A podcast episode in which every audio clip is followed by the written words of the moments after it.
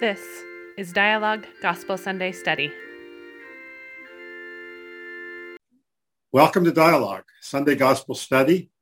Today, January 22nd, 2023, with Matthew Wickman. Um, I'm sitting here in Southern California today, unusual location for me, about 40 miles southeast of Monterey Park, and I'm sort of shocked by the shootings overnight. I don't know much I can't think of any good words except to call us all to mourn with those that mourn this morning.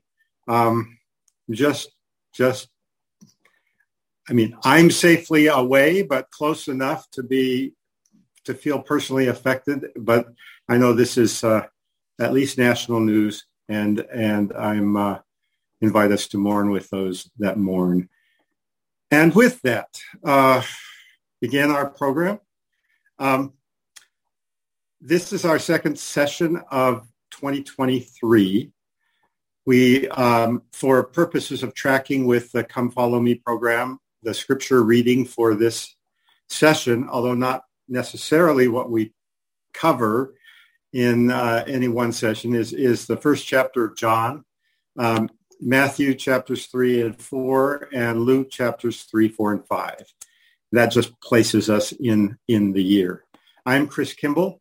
I'm conducting today on behalf of the Dialogue Foundation. I'm joined by Rebecca DeSchweinitz, also of the Dialogue Foundation and uh, board, and uh, Michael Austin is running the technology in the background. Um, we are using the webinar format on Zoom, and we are running a live stream on Facebook and recording this program so that you're aware of that. Um, as a plug for Dialogue, let me remind everybody that Dialogue is uh, has 55 years of publication in the uh, Mormon world, and uh, we have recently made all of Dialogue, all 55 years available free online, including new issues and all of our digital programming. Um, as a result, we are always raising money, always trying to make this work as a free online, completely digital um, offering. And uh, I invite you to help us do that and continue that. In uh, some easy ways are to simply subscribe to the paper. That's still a significant contribution. Or to subscribe but not take the paper, but uh, but make that a contribution at the amount of a subscription. Today, um, to our program, I'm pleased to introduce Matthew Wickman. Matthew Wickman is a professor of English and founding director emeritus of the BYU Humanities Center. Last year, his book, Life to the Whole Being, the spiritual memoir of a literature professor, was published in the Maxwell Institute's Living Faith series. Uh, once an avid surfer, now consigned to watching surf videos from his landlocked home in Salt Lake City. Um, he lives in Salt Lake City with his wife, Carrie, and they are the parents of two daughters. Matthew has invited uh, Catherine Isaac and Abby Thatcher to join us today. Um, they will both participate and offer prayers. In uh, I'm going to use Matthew's words to introduce them. Uh, he, he, introduces them as as good friends, and uh, Catherine says this: Catherine or Katie Isaac is my colleague in the College of Humanities teaching courses in literature, writing, interdisciplinary humanities, and general education. Abby Thatcher graduated from BYU last year and is now in the first year of her PhD program in English at UC Berkeley. Um, I invited Katie and Abby into the meeting because I have learned from them and their spiritual intelligence complements their high intellects. As with every speaker and every participant, we invited Matthew, Catherine, and Abby today for their personal insights and for their voices. And none of us and none of them are speaking for the Church of Jesus Christ of Latter-day Saints or for BYU or for UC Berkeley or for the Dialogue Foundation, although I suppose I am speaking for the Dialogue Foundation uh, since that's my job today. Um, we are going to now begin with What Wondrous Love Is This? musical rendering, and then ask Katie Isaac to offer an opening prayer. Our Father in heaven, we are so grateful to have the blessing to gather in the sacred space to set aside this time to learn and to teach one another. We invite thy spirit to be with us today. We pray and mourn with those in Monterey Park, those affected by the violence there, those affected by fear and violence throughout our world. As ambassadors of Christ, as image bearers of Christ here on this earth, we ask for extra strength and love as we go forward, that we may bring compassion and empathy and God's love to all of our siblings on this earth, to those whom we come in contact with, to any that we can positively help or affect. We are grateful for thy word. We are grateful for scripture. And we're grateful for the opportunity it gives us to continually learn and listen to the Spirit. Please bless our efforts in this. We pray in the name of Jesus Christ. Amen. Amen. All right. Is it to me? I guess. Matthew, so. you're on. Yes. All right. Uh, thank you. I want to begin just by thanking uh, warmly uh, Rebecca de Schweinitz for inviting me to do this, for Chris and Mike and everybody at Dialogue who arranges these uh, Come Follow Me discussions. Um, this is going to proceed mostly presentation style with occasional very necessary interventions uh, from uh, the panelists. And of course, I understand there's a chat function and Rebecca or Chris can, can bring some of the comments to light if, if they see fit. Here's what we're going to do today. Uh, by the way, you should know I'm not a Bible scholar, but I am a bibliophile. I, I, I love books in general, and I love these books in the Bible, especially the gospel narratives. They're my favorite books of scripture. I, I, I love them. What we're going to do, we're going to begin by discussing a little couple passages in Mark chapter one, uh, which introduces some some key um, uh, key concepts um, from uh, key narratives, really, in the early ministry of Christ. And then we're going to turn to Matthew and Luke primarily to look at three different episodes. I want to discuss the baptism of Christ and the temptation in the wilderness, uh, Christ's temptation in the wilderness, and then uh, his calling of the disciples, especially uh, Peter. And then we'll spend a little time at the back end of the lesson on John 1 outside the synoptic gospels. Um, there's finding a theme through all this uh, is not easy or obvious. Uh, there is a kind of an episodic quality to a lot of these gospel narratives. Um, and they kind of move from story to story and scene to scene and sermon to sermon. Um, but there is kind of a, kind of a, an implicit thematic through line, I think, inside of these narratives, and that is the theme of um, metanoia, uh, which a term that is translated as repentance, but has connotations that are really far-reaching and self-implicating, and that pertains not only to sin, uh, but also to who we conceive Christ to be, and therefore who we conceive of ourselves to be um, as would-be disciples of Christ. So begin in Mark. Um, I'm not going to go into much detail about the textual history and evidence about Mark. There are other people, scholars, who are better than that. But I will go uh, here to this um, observation by Eugene Peterson, a Presbyterian uh, minister, uh, and he wrote a great uh, kind of an encapsulation, a summary of the of the New Testament, a kind of a paraphrase of the Bible, actually, called the Message. Here's how he summarizes um, uh, the book of Mark. He says, Mark wastes no time getting down to business. It's a single sentence introduction, not a digression to be found from beginning to end. An event has taken place that radically changes the way we look at and experience the world, and he can't wait to tell us about it. There's an air of breathless excitement in nearly every sentence he writes. The sooner we get the message, the better off we'll be, for the message is good, incredibly good. God is here, and he's on our side. Um, the book of Mark's kind of a foundational narrative for um, Matthew and Luke. And Mark moves very rapidly uh, through the scenes he presents. Mike, go to the next slide if you would.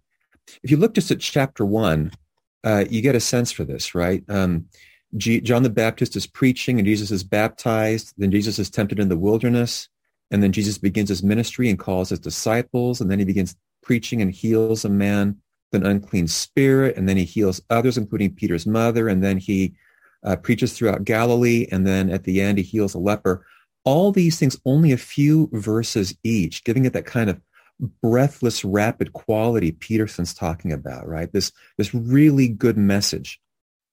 I want to look at just at two brief episodes in this first chapter of Mark that set a really important stage for us. Um, can you go to the next slide, uh, Mike? Uh, verses 23 through 27. Can I ask one of the panelists just to read, for those who don't have scriptures at home and aren't open, you can see it on the screen. Let's kind of take it also at the pace of speech.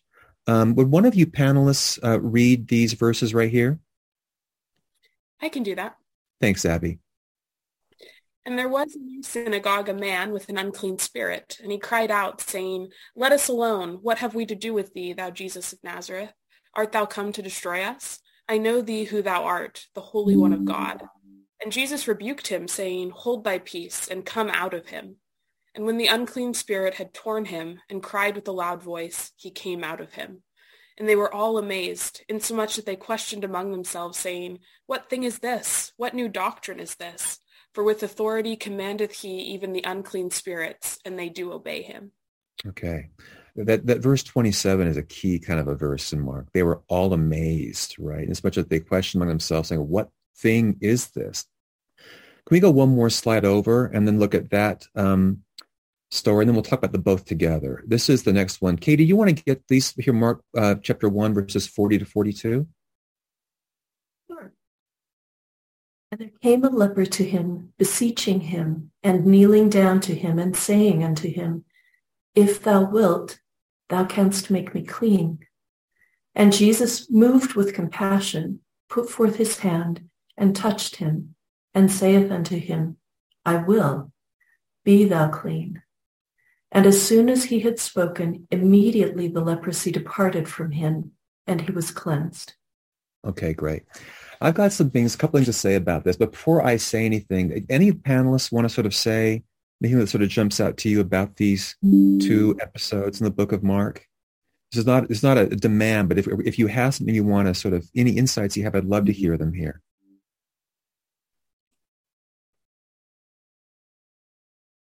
I love the sense that as soon as he had spoken or previously, um, as soon as Christ had said um, the healing words, that there's an immediacy to it. And there's also a um, incredible amount of dialogue going on within the verses and a sense that this is an ongoing conversation that has the power to work miracles.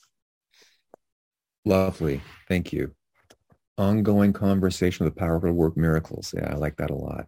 Um, let me mention a couple things here about these about these two passages. And the first one there, uh, verses 23 to 27, you know, the wonder that Jesus causes, uh, a couple Bible commentators pointed this out, is not so much that an unclean spirit comes out of someone, but it's the way that Christ gets the spirit out. Um, Christ did not exorcise any kind of demon through some kind of incantation or dramatic performance. There's no screaming, no yelling, no dancing, no raising or waving the arms. He speaks a word and the demons immediately depart. In the second case here, in this one with the healing of the man with leprosy, um, verse 41, Jesus, moved with compassion, put forth his hand and touched him and saith unto him, I will be thou clean. Here, Jesus shows no concern for disease, no concern for ceremonial uncleanness. So the, the manner of healings here are really quite profound and quite unique. In the first case, Jesus stands above uh, the evil. Uh, and he doesn't sort of descend into it, to try to exorcise the demon out of it. He's kind of above it. He stands above what's evil, but in the second case, he stands with those who are outcasts. He stands with the leper. Um, so the whole manner by which he's effectuating these miracles is just so different. What manner of man is this? It's a, a very profound way of introducing who Christ is. This is not your grandfather's rabbi, I think is the message here that Mark is communicating. So with that in mind, um, let's go to uh, Michael, the next slide. We'll take up here the story of Jesus' baptism. Um, and, and we won't read all these verses. I'll just look at a couple here in the first eight verses of Luke. Um, you have Luke kind of setting the stage. He mentions uh, Tiberius Caesar and Pontius Pilate and Herod and Philip. And verse 2, you have Annas and Caiaphas are the high priests. You know, as, and here's what picks up, the word of God came unto John, the son of Zacharias in the wilderness, and he came into all the country about Jordan, preaching the baptism of repentance for the remission of sins. Okay, this phrase, baptism of repentance, this is in the, in the Greek, the baptism of metanoia.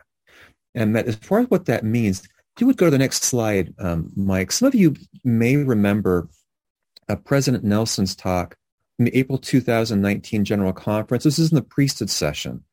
Um, and he talks a bit about this term metanoia. I'm quoting here President Nelson. The word for repentance in the Greek New Testament is metanoeo. The, pre- the prefix meta means change. The suffix noeo is related to Greek words that mean mind, knowledge, spirit, and breath. Thus, when Jesus asks you and me to repent, he's inviting us to change our mind, our knowledge, our spirit, even the way we breathe. He's asking us to change the way we love, think, serve, spend our time, treat our wives, teach our children, and even care for our bodies. Um, you know, I love the implications here um, of President Nelson's interpretation and I love, by the way, there was a Greek etymology discussion in General Conference. More of that, please, right? That'd be great. I'd like more of that. Um, repentance here is not just asking forgiveness or turning away from specific sins. It's a more holistic reformation of a way of life. It affects how we love, think, serve, spend our time, treat each other, care for our physical as well as spiritual well-being. Uh, it's as much bigger they're just telling the Lord or others that we're sorry for specific misdeeds and try not to do them again. I'd add here a couple nuances to this, this term metanoia. This Greek prefix meta can mean change, but it also can mean something that transcends or encompasses here. So metanoia can mean that which transcends or encompasses our sense of mind or our state of being. Um, it's pointing to a way of reflecting or taking stock of who and what we most essentially are. So that to repent is to grasp more completely our state of mind and being. Uh, it's to undergo a change um, on the basis of having some insight into what might be different in us, as to have some new possibility revealed to us. So that to repent is to have a vision of who or what we might be and then seek to realize that vision. To that extent, true repentance is a product of and a conduit for the revealed word of God, right? The ability to repent comes to us as revelation from God. We should be different. And then how we move forward um, comes with, through further um, revelation from God about who and what we might be. And that word is revealed to us again by uh, by Christ. Um, I appreciate um, this uh, thought from the Come Follow Me manual. This is the next slide, uh, Mike, um, which reads, um, Jesus Christ and his gospel can change you.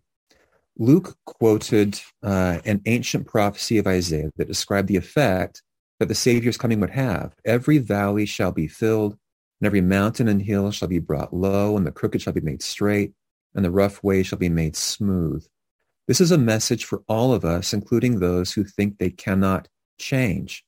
If something as permanent as a mountain can be flattened, then surely the Lord can help us straighten our own crooked paths as we accept John the Baptist's invitation to repent and change, we prepare our minds and hearts to receive Jesus Christ so that we can see the salvation of God. Um, so to go to the next slide, Mike, we're back in the Luke chapter 3 setting for all this. And maybe again, we could, how are we doing for time? We're doing pretty well. We could have um, a panelist uh, just just read this here, these these verses, uh, Luke uh, chapter 3, verses 7 to 14. Thanks, Rebecca. Then said he to the multitude that came forth to be baptized of him, O generation of vipers, who hath warned you to flee from the wrath to come?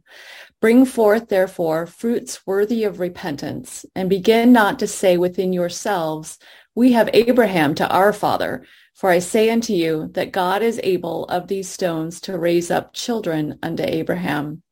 And now also the axe is laid unto the root of the trees. Every t- tree, therefore, which bringeth forth which which bringeth not forth good fruit is hewn down and cast into the fire. And the people asked him, saying, What shall we do then? He answereth and saith unto them, He that hath two coats, let him impart to him that hath none, and he that hath meat, let him do likewise. Then came also publicans to be baptized, and said unto him, Master, what shall we do? And he said unto them, Exact no more than that which is appointed to you. And the soldiers likewise demanded of him, saying, And what shall we do?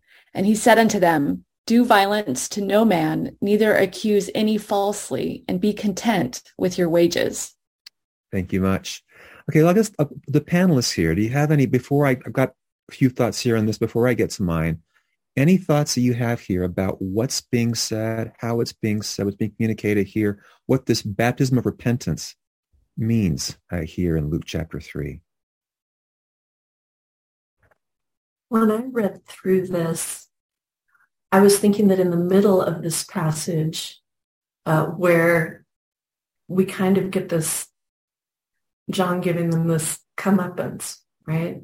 Um, don't just say within yourselves, we have Abraham to our father. This notion of getting too caught up in this, we are the chosen people idea, where this seems to be a moment where he says, it's not about passively being a chosen people. It is about you choosing God. And then how do we know you have chosen God? Because we see that in what you do, and deliberately how you go about your life, the way that you don't extort people, the way that you serve the poor and the vulnerable. That is how we see that you are a chosen people because you have made that choice to follow Christ in that way. But you can't simply rest and say, we're the insiders, we're the chosen ones. That's a great point. Yeah, it's not about identity, right, as we're chosen. It's about what we're doing. That's great, Katie. Thank you so much. Anybody else two cents here that you want to add? I'm just really I'm just really struck by this notion of um, the good fruit. Like, how do you show that you're chosen? um, that you're bringing forth this fruit fruit that's worthy of repentance. And as we're thinking about kind of this more expanded idea of repentance, I think that takes on kind of new meaning. Um, you know, is the fruit worthy? Is it reflective of this change of this? Um, you know, are we? Yeah. Anyway, that's yeah. Yeah, it's great. I love that. In fact, just a couple words here on that. You know that uh, there are commentators uh, that talk about um, uh, John speaking here with the authority of a wilderness prophet. They call it a wilderness prophet. Um, he's speaking prophetic discourse. And, and in, the greater sort of Christian world, prophetic discourse is a term that speaks to social reform. And, and social reform, it's not that social reform is more important than spiritual reform per se. It's that spiritual reform really isn't possible without also some kind of change in how we treat each other in our in our social lives, right? We need according to John here, more equality, more honesty, less violence. Uh, if we're to live worthy of the repentance, right, this metanoia uh, that John is preaching and that Jesus will embody. Um, this is why a lot of commentators describe John's voice as coming out of the peasantry, right? Uh, set against rulers like Herod, who will have John uh, beheaded, as we'll get to in a few weeks, right, in the in the gospel narratives. Um, did you have something you wanted to add, Chris, uh, before I go on? I'd love to hear any comments of yours. I, I did. I because I'm an old tax lawyer, I always pick up the line about Repu- about publicans. Yeah. And it strikes me that what John says is when he says exact no more than that which is appointed you is it makes me stop to think, isn't that what you're supposed to do? And then I go back to all of the things he said. And there there is a negative implication in everyone, which is this is just isn't this just obvious? Isn't this just the way you should live? But you're not. Yeah. The the negative implication, but you're you are collecting more than you're appointed. You are hanging on to both coats. You are not giving of your meat to the poor. Uh, that negative implication goes back through the whole uh, set of verses here. Yeah, it's the gener- it's the generation of vipers, right? That's right. Yeah, these are these are great insights. Thank you. One thing about that Herod bit, right? About John being kind of the antithesis to Herod. Herod here is a historical figure, um, but Herod here is also something of a state of mind, uh, a state of society. It's a way of being. Um, to be like Herod is to be power hungry and elitist and proud, um, prejudiced, violent. Um, when I think about my own habits of mind, I note that I spend a lot of time fighting my own Herodian tendencies. I think probably a lot of us do, um, whether it's from pride or insecurity or trauma or um, cultural mores for how we arrive in society um, or desires to fit in and be liked or to justify our good fortune and so on. Um, this is what John is preaching against right? To give up these habits of mind and these ways of life uh, is to accept this baptism of repentance. Um, and and and Chris pointed, I think, really insightfully that that that there's kind of a negative thing here. He's saying, don't do this thing, do the opposite thing, do the opposite thing. And then Christ comes forward to embody not just a negative, don't do this, but to show us be like this, be like Christ. So let's go to the next slide, if we could, Mike. And we'll turn here to the Matthew version of this account, the baptism. And this um, will be the actual baptism itself. So can I have another reader here for this uh, passage? I can do it. Thank you. Then cometh Jesus from Galilee to Jordan unto John to be baptized of him. But John forbade him, saying, I have need to be baptized of thee, and comest thou to me? And Jesus answering said unto him, Suffer it to be so now, for thus it becometh us to fulfill all righteousness. Then he suffered him. And Jesus, when he was baptized, went up straightway out of the water. And lo, the heavens were opened unto him, and he saw the Spirit of God descending like a dove and lighting upon him. And lo, a voice from heaven saying, This is my beloved Son, in whom I am well pleased. Thank you. Again, first word here to the panelists. If there are things that jump out at you here, I'd love to know what those things are. And if not, you know, I have a few thoughts. If I didn't, I wouldn't be turning us here. So uh, I can I can fill any gap. But any any thoughts you have, I'd love to hear them. I have always loved how incredulous John seems yeah. to be asked to baptize this perfect person. And what I love is the fact that um, when you had mentioned that, you know, Jesus comes and he really does turn the world upside down. The things you thought were power are not power. The things you thought were success are not success. And the fact that he he submits himself to be baptized by someone who I mean John humbly acknowledges, I am less, so far less than you.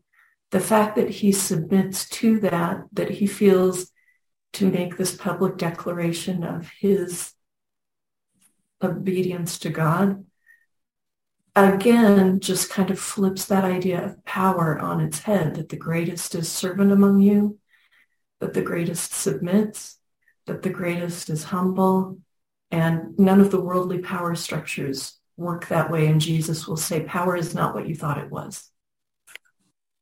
Love that. Thank you.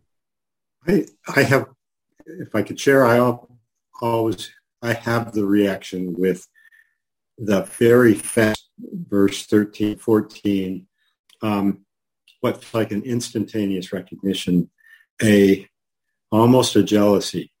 Um, how how did he know? How could he know? Um, how could I know? I guess it turns into how could I know on first meeting? And that's it. Yeah, that's great. I love it. You know, John, you know, is initially refusing to baptize Jesus. For Jesus is the contrary. John's preaching the baptism of repentance. And here comes the man who has no need for repentance. He's the person outside the paradigm. Uh, John's talking to everybody but this, right? Uh, but this person in some respects. Um, but Jesus insists on being baptized to give us a perfect, kind of a sublime example of how to be. And I love the words here that come from the Father, right? Um, uh, thou, I, I, this is my beloved son in whom I am well pleased. In Luke's account, the voice comes and speaks directly to Jesus. Thou art my beloved son. In thee I am well pleased. In the, uh, in the Matthew account, though, it's a public witness, a public declaration from the Father. This is the one. This is my beloved son in whom I am well pleased. Um, and then I love how the Spirit enters here, right? Uh, in descending like a dove, you read, right? Which is to say, it's descending gently, uh, peacefully, uh, what's often described as a still small voice alighting on Jesus in this still small way. And if we reflect again on this idea of this baptism of metanoia, of total change, right, temporal and spiritual, um, by following Christ, um, think about how vital the Spirit is uh, to that process. You know, I worry that sometimes we we um, we parochialize or limit the Spirit by reducing it to being merely a prompter of action and a witness of truth. I mean, vitally, the Spirit prompts good actions. Vitally, the Spirit witnesses to what is true. But the Spirit does um, so much more than that.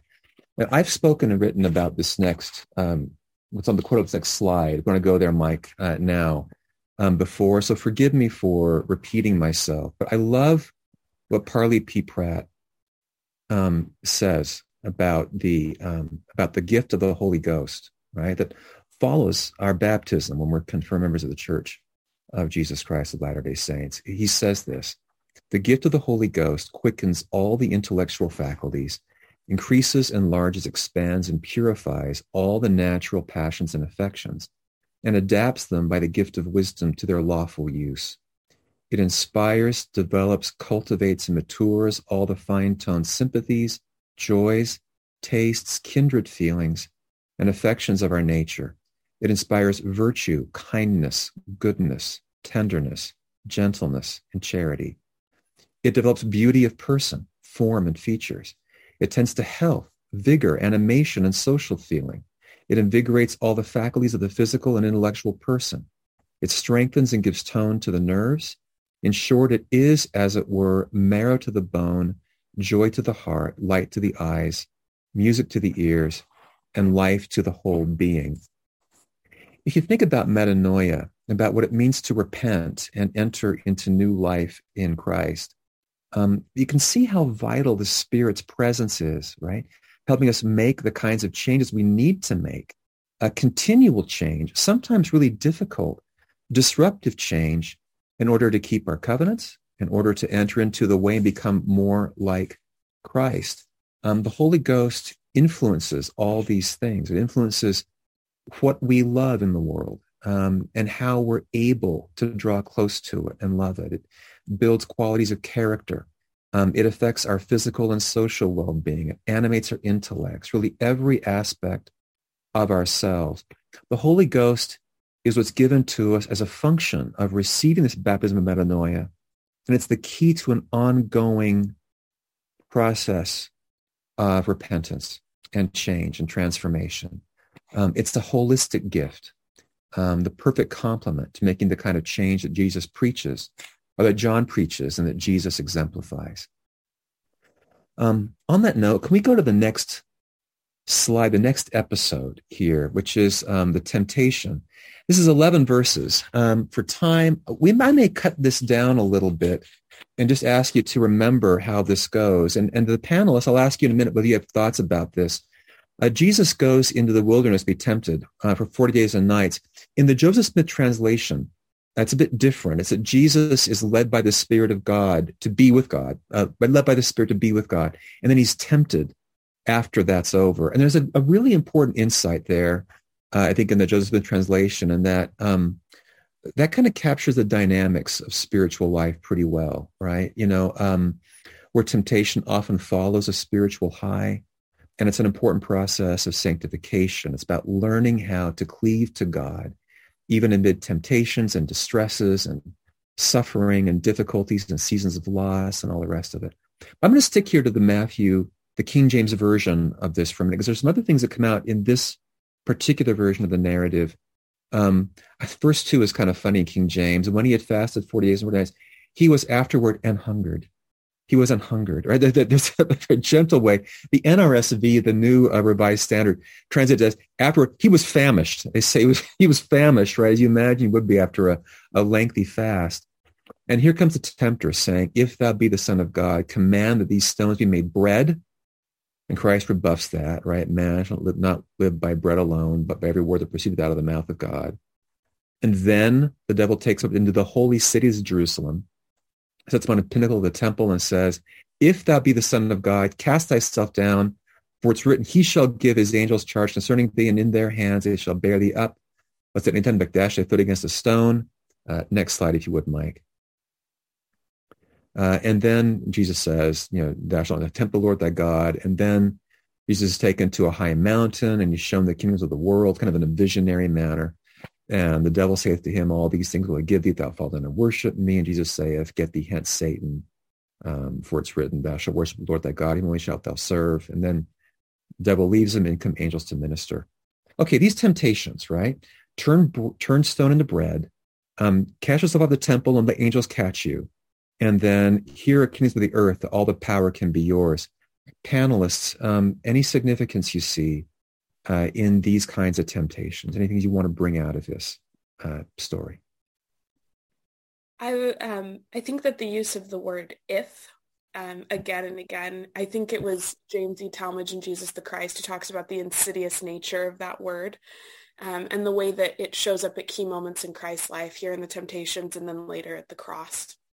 Um, and that sense of uh, appealing and tempting one's pride to to prove the truth to everyone of what he had just heard at his baptism that this is my beloved son in whom I am well pleased and that um, the tricky nature of if and uh, and appealing to that sense of of uh, of needing to prove the validity of what we've witnessed or experienced privately to the public as a way to kind of affirm publicly affirm a faith that um, that Christ recognizes here has no place in the public, at least not yet, and certainly not in the way that, that Satan has, but instead um, is entirely meant to uh, to remain outside of of the world and outside of the world's conversations about what is or is not valid power or a valid identity.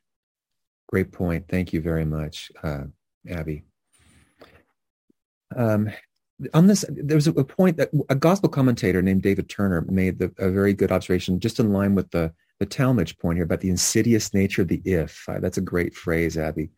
Uh, and he points out that the devil doesn't tempt Jesus to doubt his sonship, only to misuse it selfishly, right? That there's that, that if you're the son of God, show what you can do. Show what you can do. And, and there's a great commentary by the uh, Protestant theologian Stanley Hauerwas on the book of Matthew. And he says that the third temptation, right, about the, the kings of the world, um, this is Hauerwas's words, makes explicit what's been at stake in the first two temptations, namely the connection between worship and politics. Jesus refuses to worship the devil and thus becomes the alternative to the world's politics based on sacrifices to false gods uh, kind of a poignant observation, I think, of Hauerwas is there. Um, and it puts me in mind again of this whole idea of metanoia, this change of mind, of habit, of life. Um, I don't know about your experience, but in mine, um, I find God to be a brilliant contrarian. Um, I find that when I seek God's inspiration, when I seek his input, um, that he will, um, uh, I seek his will for my life, he will always affirm his love for me and my value as a child of God, but then reveal in some way or other my complacent habits of thinking, uh, limits of my understanding, um, my laziness perhaps in assessing a situation, perhaps buried contempt I feel for those who think differently from me. It puts me in mind of a story um, someone I served with in a calling a few years ago. I was in a stake presidency, and this other person had a stake calling. He was not the stake president and wasn't the other counselor, but had a stake assignment, and I worked with him quite a bit.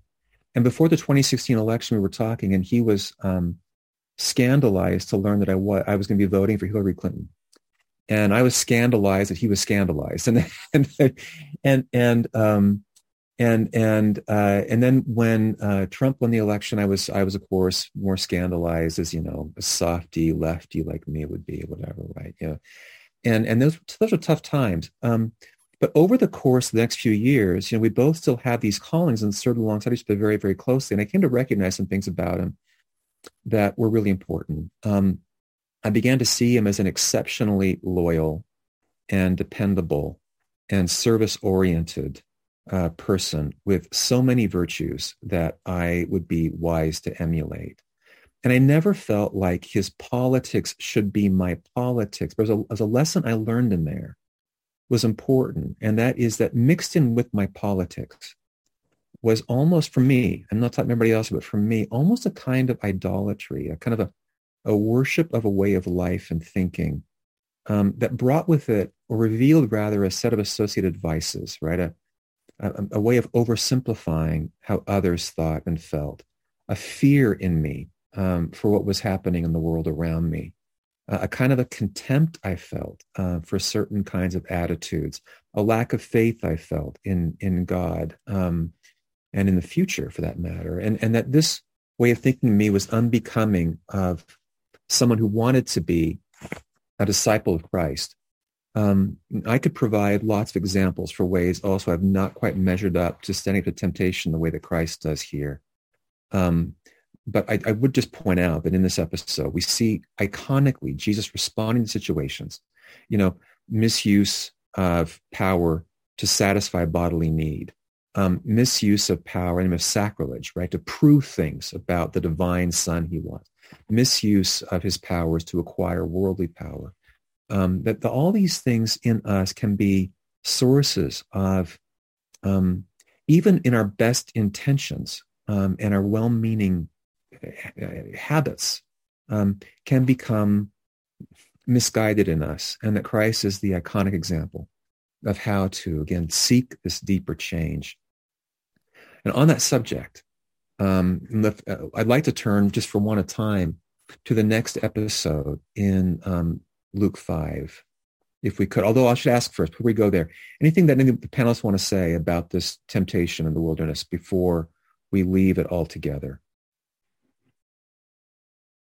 I'll just very quickly throw in there, there's some great parable or great parallels because we have this happen in the wilderness to the children of Israel in the wilderness. Yes. Uh, yes. The 40 days, the 40 years, and it's kind of like all the temptations that beset the children of Israel, and it goes wrong.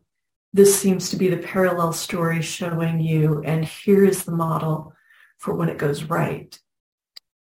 That's a great point. Exactly right. And, and there's some, in fact, several commentators talk about that fact. Jesus is the consummately obedient child of God right? And it kind of resets the Israel narrative on a different path, right? Is what is happening here.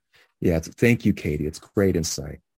Okay, let's go to the next slide, Mike, and, and talk about this uh, calling of Peter. And this is worth, okay, we're getting toward the back end the, time that I, I'm dressed like this, but I'm going to church uh, in just a few minutes. Uh, but I want to go over a couple more passages. This is one of them um, that's worth looking at. Again, I'll, I guess I'll look at just a couple verses for just one of time. So um, people are pressing forward to hear the word of God, uh, the Lake of Gennesaret, and there are two ships there, and they're fishermen. And Christ in verse 2 gets in one of the ships, which is Simon's, and says, go out a little bit. And, and, and he goes out. Uh, Peter does uh, into, um, into, the, into the lake uh, a little ways. And then um, verses 4 and 5 I find so poignant, right? Now, when he had left speaking, is he, Jesus, left speaking, he said unto Simon, Launch out into the deep and let down your nets for a draught. And Simon answering said unto him, Master, we have toiled all the night and have taken nothing. Nevertheless, at thy word, I will let down the net. Okay, that suite of progress, a command, um, launch into the deep, let down your nets, followed by a statement of human experience, right? Master, we have toiled all the night and have taken nothing. And then the gesture of faith. Nevertheless, at thy word, I will let down the net.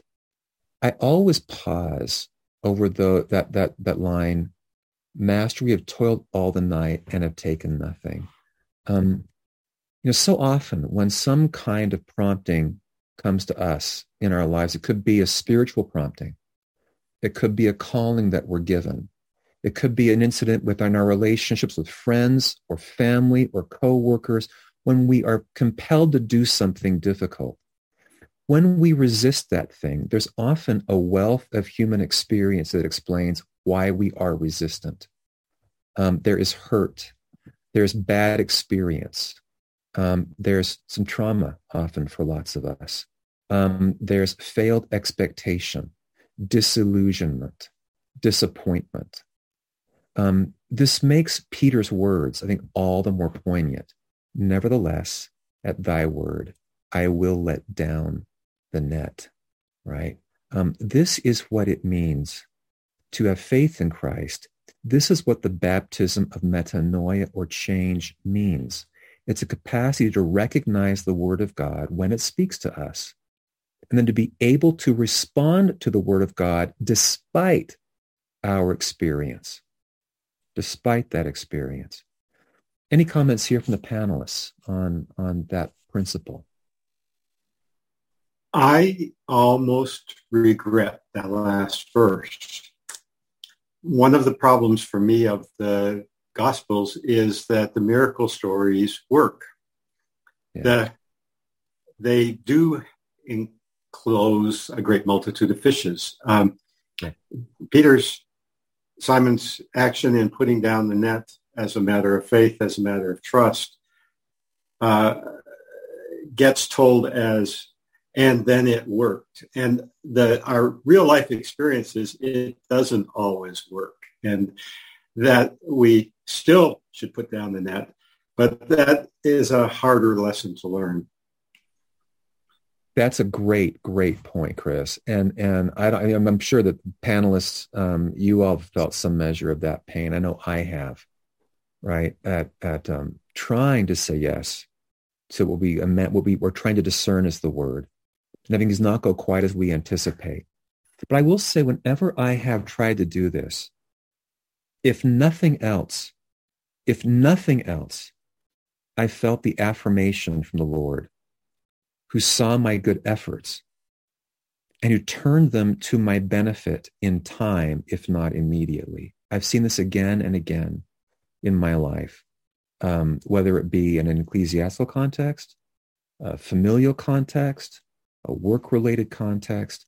The Lord will see my efforts and turn it to my good eventually for trying to do, for trying to respond affirmatively to the word.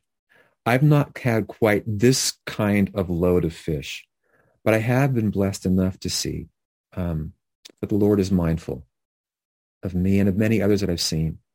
I try to try to, to, to respond in that way. But, but but your point, Chris, is good. We don't usually see fruits this obvious and this immediate. Other comments here? Let's go to the next slide. Oh, Katie, please. Yeah. Oh, maybe it goes back to as well um, in the moment when the man is healed. I think all of us know that Jesus would heal all of us, but once again, like Chris said, but he doesn't always intervene and heal. That's right. At least not immediately and not in obvious ways. That's right. But again, you know, turning towards him, even if you're not healed immediately, what what does that nonetheless affect? Um, that's great. And turning towards that, nevertheless, good. Next slide um, there, Mike, if you would. Verses 10 and 11 here are really good in this passage. Um, Jesus said unto Simon, Fear not, from henceforth thou shalt catch men. And when they had brought their ships to land, they forsook all and followed him. You know, the kinds of people that Jesus tends to love in the New Testament are those who acknowledge their sinners. When, the, when they bring in the draft of fish, verse 8, when Simon Peter saw it, he, he fell down at Jesus' knees saying, Depart from me, for I am a sinful man, O Lord, right? Those who know that they are um, fallen, those who know that they are imperfect, those who know that they are failed in many respects, um, but nevertheless seek to follow the Lord's word and who, who hazard the faith to step out and try to do this or let down their nets in some way. These are the ones the Lord loves. And those are the ones to whom he says, fear not, from henceforth thou shalt catch men. Great metaphor, catch men. It's not little about catching fish, but Lord takes what's familiar to them, fishing, and turns it to some other purpose in him, right? That I find really profound. We're almost out of time. I want to, I want to do a couple more things. If you go to the next slide, um, Mike, if you would. And next slide. And then one more. So John 1. When I was uh, uh, back off my mission, fresh back off, before I transferred to BYU as a student at UC Irvine, most important class of my life was a year-long dramatic literature class, drama 40A, 40B, and 40C. I was a drama major. Went in a drama major, came out an English major. Um, I remember our professor making a point about Greek tragedy about the importance of the idea of an overarching rational order, the logos, the logos, which is a Greek word meaning word, but also means something deeper than just word, which is why I love this passage in John chapter 1. In the beginning was the word, in Greek, the logos. And the logos was with God, and the logos was God. The same was in the beginning with God. All things were made by him, and without him was not anything made that was made. In him was life, and the life was the light of men, and the light shineth in darkness, and the darkness comprehended it not.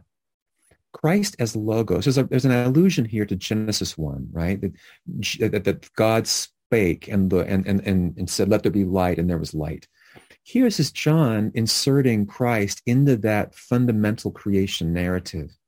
But there's a great way that, that he describes it. The beginning was this word the word spoken to be light, but also the word that is Christ, right? Um, by him, all things were made. You know, Christ for me and for all of us, I imagine, uh, is the one through whom, the only one through whom anything can make sense. Um, Christ is the one that can take all things that work and explain why they worked.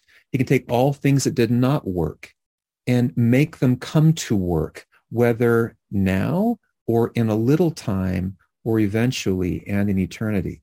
Christ is the one that gives an overarching logic and order, logos, to our lives, to our being. If I may, I'm just going to close with a testimony that comes in the next three slides, an, an excerpt from this book I, I, I, wrote, Life to the Whole Being. Forgive me for ending on this note, but it captures, I think, fairly um, uh, incisively what I mean by this. Let me, I'll just read these next three slides. So Mike, you want to follow me as I go along. Um, nothing is as unthinkable, as impossible as the prospect of the resurrected Jesus. Nothing so radically revolutionizes our conception of life. We are ourselves because we are not ourselves only.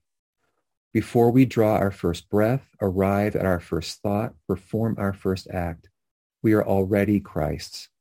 And his singular life means that our lives become multiple, raised to more glorious and ultimately resurrected versions of themselves. In the light of Christ's redemption, our lives acquire motion. They change, whether instantly or through a slow, gradual process. What was sick is made well. What was wounded is healed. What was wrong is made right. What was confused becomes clear. My conviction of Christ's resurrection and all it promises is inseparable from my experience of the church. The church is not God. It's more, more like the tomb where I come to pay my devotions, most literally in taking the sacrament in memory of Christ's sacrifice. So often I've experienced the emptiness of that tomb as a source of frustration, not yielding exactly what I seek. But when Christ calls to me through the Spirit, he usually does so from there. Why is this? Why does Christ speak from within the shadow of the church? Partly, I imagine, it's a matter of context. For just as the tomb's emptiness provided meaning to others regarding the risen Lord, so church doctrines, ritual practices, and covenants lend shape, meaning, and purpose to our pulsations of spiritual experience. They move belief in the direction of understanding. Think of the characteristics of spiritual experience, feelings of connectedness, transcendence, vitality, ultimacy, all intensely personal. It's that personal quality that evokes from me the presence of a distinctive being, the Spirit of God. So my religion teaches me to label such experiences. And that teaching rings true. It enlightens my understanding.